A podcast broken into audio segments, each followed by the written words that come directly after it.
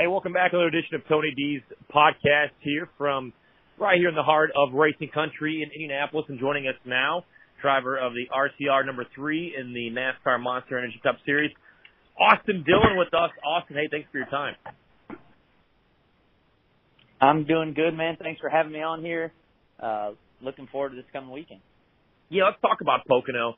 It's an interesting layout, obviously only 3 turns. Looks like you'll get a little bit of relief from the heat. The last couple of weeks for the NASCAR schedule has been incredibly hot. But what's so tricky about the tricky triangle out there in Pocono? Well, it always seems to present a different challenge when you're trying to work on the car for one corner. You start hurting the other corner. When we go there the first time, it seems like when you get the car right, you try and take that same setup back the second time.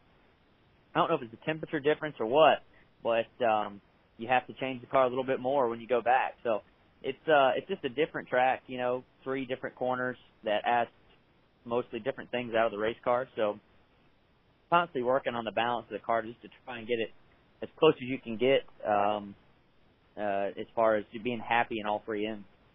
Yeah, you look at the summer stretch for NASCAR, Loudon last week, mile track, Kentucky the week before, Watkins Glen's coming up, Pocono. Just the diversity of these tracks, it kind of makes it difficult maybe to get into a rhythm week in and week out because you're adjusting so much throughout each race weekend. Well, there are a lot of adjustments, but, I've been promising this year having speed. Just haven't had the finishes, which has made it really tough. NASCAR's one of those sports where there's only one winner every weekend and there's 39 other losers.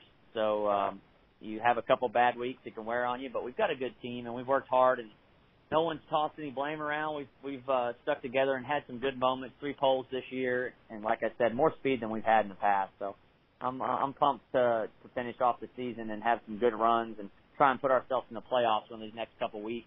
There's some good tracks like Pocono and Michigan coming up for us where we've had speed to be really good. At Austin Dillon 3 on Twitter, driver the number 3 American Ethanol AAA Chevy. All right, you talked about Pocono this weekend. Is there anything that you can learn? It's kind of similar to Indianapolis that we have here. It's flat. One of the turns is even exactly like IMS. Is there anything you can learn from this 2.5 mile oval weekend that you can apply and maybe use at the Brickyard 400 coming up next month? Yeah, it's kind of tough, difficult, because there are some similarities in the bankings of turn maybe 3 and turn 2. But, man, Indy's just a different animal because of the pavement and the asphalt differences. But the visuals are similar and do a lot of different you can take some of the kind of visual things that you see turning off into the corner for Indy. But me personally, it takes 2 different cars to win at Pocono and Indy. You and I are about the same age. Obviously, you grew up a Dale Earnhardt fan. Your father was a driver.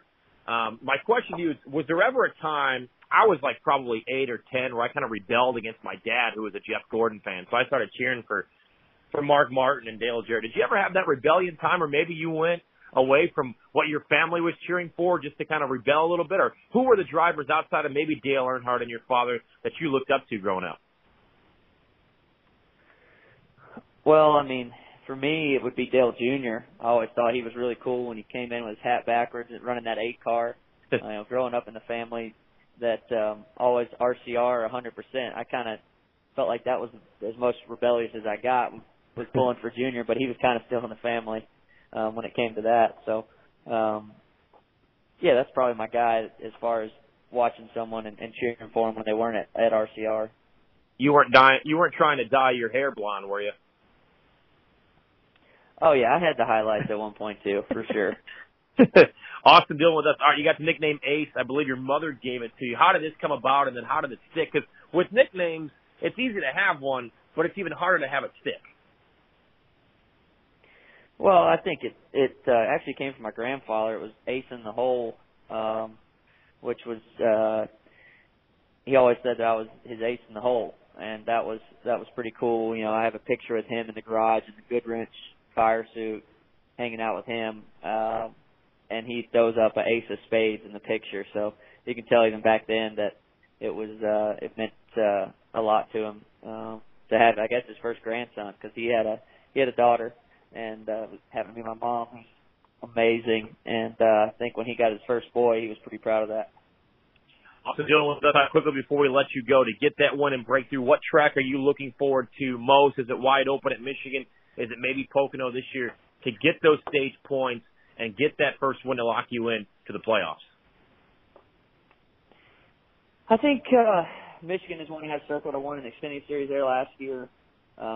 Run good there. It's just a good place for me. And we've had speed. We won a stage there earlier this year. But even this weekend at Pocono is a good place. I think we can make some stuff happen on the track this weekend, put ourselves in a good position. But we really just need to get back on the right track and have some strong finishes to get to that point where we feel like we can win again. And the speed is there, like I said. So we just we execute this weekend. You never know. We might have a shot. Michigan's the other one I have circled. The Pocono race comes up on Saturday afternoon on NBC. And NBC Sports Network has coverage all weekend long. Look for Ace to be running up front as Austin Dillon will look to break into the playoffs with his first win of the season. Hey, thanks for joining us. Best of luck in that number 3 Chevy this weekend, and hopefully we'll catch up around the time you guys come to town for the Brickyard. Thanks, guys. Thanks for the interview. Hey, thanks for listening to another edition of the Tony D Podcast, brought to you by Flooring is Forever. Enjoy the world's softest carpeting with Silk Carpet, 25-year warranty and full pet protection. All of Flooring is Forever's products are 100% waterproof, kid-proof, and pet-proof. Call Harley today at 317-755-1246. Again, 317-755-1246. Or check out their website and 5-star reviews at flooringisforever.com.